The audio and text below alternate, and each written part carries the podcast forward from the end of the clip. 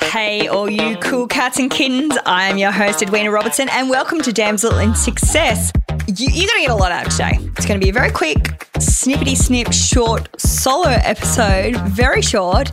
However, I'm going to just share with you today some really practical and super easy to implement tools and tricks to actually have a better life. And things that aren't going to cost you any money, take up any time, and the results you get out of this is going to be worth your while to listen in. So stick with me.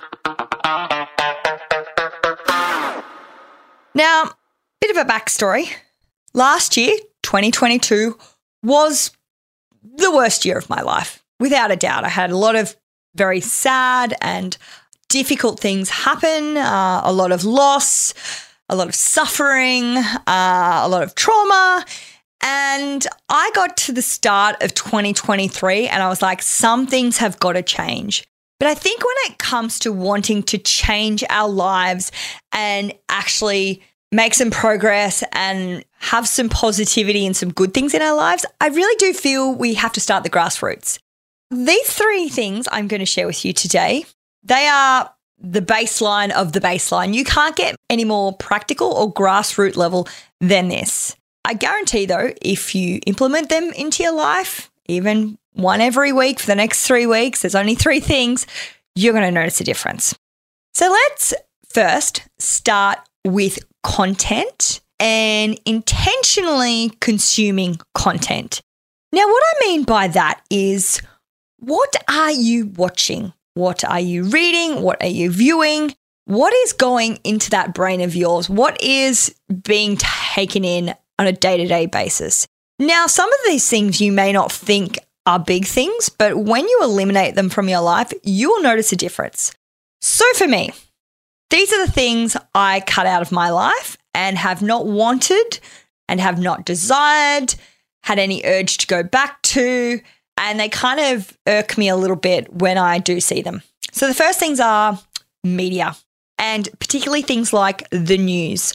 Oh my goodness, the negativity in the news, particularly post COVID, I realized watching the news in COVID, I don't I don't feel like I'm an anxious person, but I was low level anxious all the time. All the time I had some kind of anxiety. And that is because I was consuming news and mainstream news which ultimately what they want to do is create fear in you. So I've already got enough shit going on in my life. I've got businesses, I'm dating, I'm, you know, I've got all this other stuff. And I was then adding on top of that this consumption of this fear mongering content, which was coming from mainstream media and the news. So I've eliminated all news from my life. I don't watch TV anymore, uh, especially free to air I don't read the paper. I don't look at any news online. And if I see it, I try and get it blocked. America could be getting bombed right now, and I would have no idea unless someone told me. And it's a pretty liberating feeling to not have that weight on you, particularly when half the things you cannot control anyway. So, with intentional content consumption, I also unfollowed a whole bunch of people on social media. Not that any of these people have done any wrong by me you know, or even bad people, but I really started to take note of what I was listening to and what I was ultimately consuming. Even, you know, friends posting about their kids all the time and how hard their life was, or, you know, I really tried to look at content and then reflect to how I felt when I consumed that content. And as I said, some of these people have done nothing wrong by me. And I still respect them as people. If I saw them in the street, I'd still say hello. I would call them acquaintances or distant friends. But I don't need to see their stuff because it's not helping me grow in my life. Something else, if you don't feel comfortable in going and unfollowing a whole bunch of people and people you know, such as colleagues, friends, family members, that's a, that's a prime one, you can just silence their posts and stories on social media so you don't see it you can do that. And that is totally okay. If you don't want to burn any bridges, if you don't want to offend people, that's fine. Silence the content you do not want to see. Some people were just posting far too much every day, and I was like, I'm sick of seeing your face on my screen. And that's okay. But I have control over what I consume. And by changing what I consume and having control over that, holy smokes, I have very little worries now. I have very little fears. I am far more positive and happy. And I tend to find I can really focus on the things that actually matter for me and in my life. That would be my first big tip is intentionally consuming content that is only beneficial for you and doesn't give you all those icky, yucky, and kind of feelings of lack. Number two practical tip for a better life is sleep. I have admitted this before. I'll admit it again. I am the worst human on the world without sleep. If I haven't had seven to eight hours sleep a night, I could I could probably survive off like five hours for a couple of nights and that's it. And then I I turn to terror.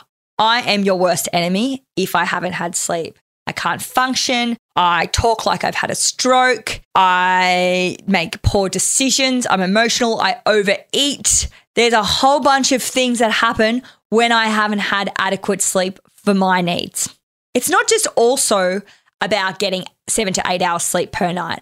And as a matter of fact, it's a bit of a fallacy when people say you need eight hours.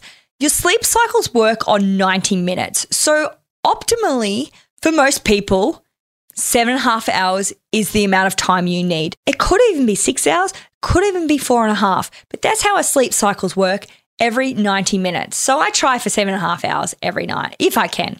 Some of the big things into getting optimal sleep and to actually having a quality sleep in those seven and a half hours actually starts in the morning.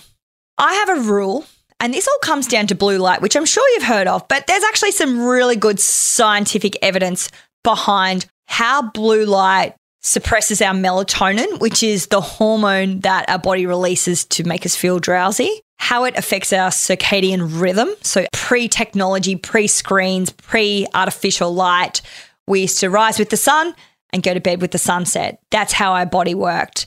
There are some tools and tricks you can implement tomorrow that isn't going to cost you a thing to help you get a better night's sleep. That quality over quantity is by far the biggest thing here. So, starting, as I mentioned, starting off in the morning, I do not look at my phone for the first hour. It's already turned off. I don't have it near my bed, I have it in another room. The phone is off, so I have no Wi Fi, no Bluetooth, no EMFs, I think they call it. The phone is out of the room. So, phone's off, and I try a little bit hard in winter, but I try and get the first light into my eyes, natural light. So I usually I'll go for a walk in the morning and I'll take in that sunlight. And that helps, firstly, in the morning with my circadian rhythm. Another really great reason I love not looking at my phone first thing in the morning is because that's when our brain's more malleable, which means our brain's really pliable for information. So if you wake up, go straight to your phone, look at social media, and the first thing you see is someone commenting negatively on a post, that's the first thing you're going to see for the day. And it's going to set your day up to be terrible. I guarantee it. I stupidly broke my own rule a couple of months ago. And for some reason or other, I did get on my phone first thing in the morning, and that just happened. That exact situation happened to me. Someone had written something really negative on a post I'd put up. And honestly, it put me in the foulest mood. It took down the level of positivity and energy I had for the rest of the day because that was the first thing my brain took in. So being intentional about when you use your phone in the morning, not only for blue light, but just to take in positivity is really helpful to setting yourself up for a great day. Therefore, no phone in the first hour when you wake up and no phone in the last hour. And you may have heard this before. Blue light comes from all our screens, artificial light, any kind of technology. So I have gone and actually, and look, this does cost you something, but it, for me, it's really worked wonders. I have gone and invested in globes that have no blue light. So they have a warm or a red tendency and a color. As soon as the sun goes down, and what would typically in the, back before we had artificial light, sun would be down, would be around the fire. I turn the lights on. I have no down lights on, and that helps me sleep better at night. Also, having no phone the hour before I go to sleep. Blue light suppresses melatonin. So instead of getting drowsy in the last hour before you need to go to bed, it actually basically keeps you awake and Blue light can be great during the day as it stimulates the part of our brain that keeps us alert, but that's not what you want when you're going to go to sleep. It's funny, I, now that I don't have my phone beside my bed either, I've noticed if, you know, I've been out late or I've passed out and my phone has been by my bed, even if it's been on do not disturb, not totally off, but it's been by my bed on Do Not Disturb, I notice how that affects the quality of my sleep. So there's some really good practical tips. And look, it might take a little bit of a, a new habits to form by not being on your phone to, you know, trying to avoid blue light first thing in the morning, last thing at night. But I guarantee the quality of your sleep by doing so is going to improve tenfold. And when you're getting really quality sleep, which also affects our weight, which affects our productivity, affects our mental health, you are going to notice a real benefit in your life and life's going to be a little bit more enjoyable. If you're anything like me, you might be in an age in your life where you're struggling to lose weight or at least keep it off. I had been going to the gym six days a week. I went on a calorie deficit diet. And even after six weeks of doing all I thought I needed to shift some weight, I discovered I had, in fact, put weight on. It was then, through my frustrations, I was recommended to go and have a consult with naturopath Carolyn Allen from the Balanced Naturopath. After the initial consult and doing some bloods, she put me on a program that was specific to my nutritional needs. So, for the last month, I've been eating nothing but whole foods, including proteins, vegetables, and fruits, and I have lost an astounding 8 kilos, that's in a month, and 9 centimeters off my waist alone. Aside from the uncomplicated weight loss, I also feel amazingly healthy at the moment. I know for most people I'm surrounded by, they've all caught some kind of flu or allergy, and I haven't even had a tingle of a sniffle, which is very rare for me, particularly at this time of year. One of the things I truly love about Carolyn's recommendations as a naturopath, though, is she doesn't load you up with a ton of tonics and herbs like many others. She gives you only the necessary supplements to support your body and hormone health. I can honestly say I've never lost weight intentionally so effortlessly before as I have working with Carolyn, and I feel amazing. You can head to the link in the show notes or on the website to book a free 15 minute discovery call with Carolyn to see if she is suitable for your needs. The third and very important practical tip, as told by Edwina Robertson today, is gratitude. I'm sure we've all heard and understand what gratitude is. I want to give you a little bit of a story though. Last year, when my world was falling apart, I'd been through a breakup, I got really sick, then I got sued, and then my grandma's died on the same day. I remember thinking, particularly after the breakup and getting sick, I remember thinking, oh, why, why me? Come on, universe, something good's got to happen to me. And I was in this really negative state. Now, negativity breeds negativity, positivity breeds positivity. And that was a key factor for actually turning my life around. And 2023 has been an amazing year for me. But it can be as little as just being grateful for getting a great car park. Now, if you've ever been in the car with me, you'll realize I nail the Queen car parks every single time. And this is why. Every time I get a good car park, I say, thank you, universe, or whoever you, what a higher state you want to believe in, whether it's God or spirit or whoever you believe in. I say, thank you, universe, for this car park. Just a little thank you, universe, for this car park. I guarantee every single time I go to park, people are waiting for parks, I will nail the guest car park every single time. And even things like I went to an appointment last week and I was running late and I was really stressed out. And I got a phone call from the surgery saying, Oh, sorry, the doctor's running half an hour late. Thank you, universe. Thanks for taking that stress away from me. The littlest things to be grateful for will ultimately change your life and how you see your life. Absolutely. Just small things. They don't have to be big things, they can be small things. Another instance, I had some work booked in, someone cancelled, and I needed to try and fill that spot to make that money up. And I hadn't actually got around to doing it. And then someone just contacted me out of the blue. Thank you, universe. Thank you for filling that spot and giving me that extra income. These little things matter because when you're grateful, you are going to attract more of those things you're grateful for in.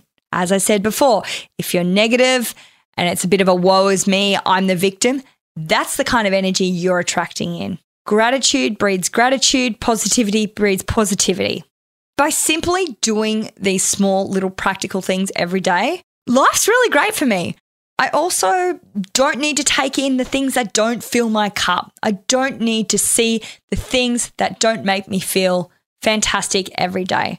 So the choice is yours. They're all cost free unless you wanted to invest in some blue light free bulbs for your lamps or your downlights, but everything is cost free. And I guarantee if you do these few things in your life, your life will improve tenfold. Let me know how you go. Drop me a message in the DMs, contact me on social media, or even contact me through the website. Thanks so much for being here. I hope you've got something out of this episode today, and I look forward to seeing you next week. If you're anything like me, you know your life improves by the quality of the content that you consume. For example, reading. However, if you're also anything like me and you're extremely time poor, I have the tool for you to learn the knowledge and insights to improve your life radically in just 15 minutes a day. Blinkist is a fantastic app that summarizes some of the best nonfiction books in the world, all in less than the time it may take some of us to have a shower. Just like a podcast, you can learn on your commute, walking, or even doing the housework. With access to over 6,500 nonfiction books that cover topics like self development, money, science, and relationships, there's sure to be a topic that interests you.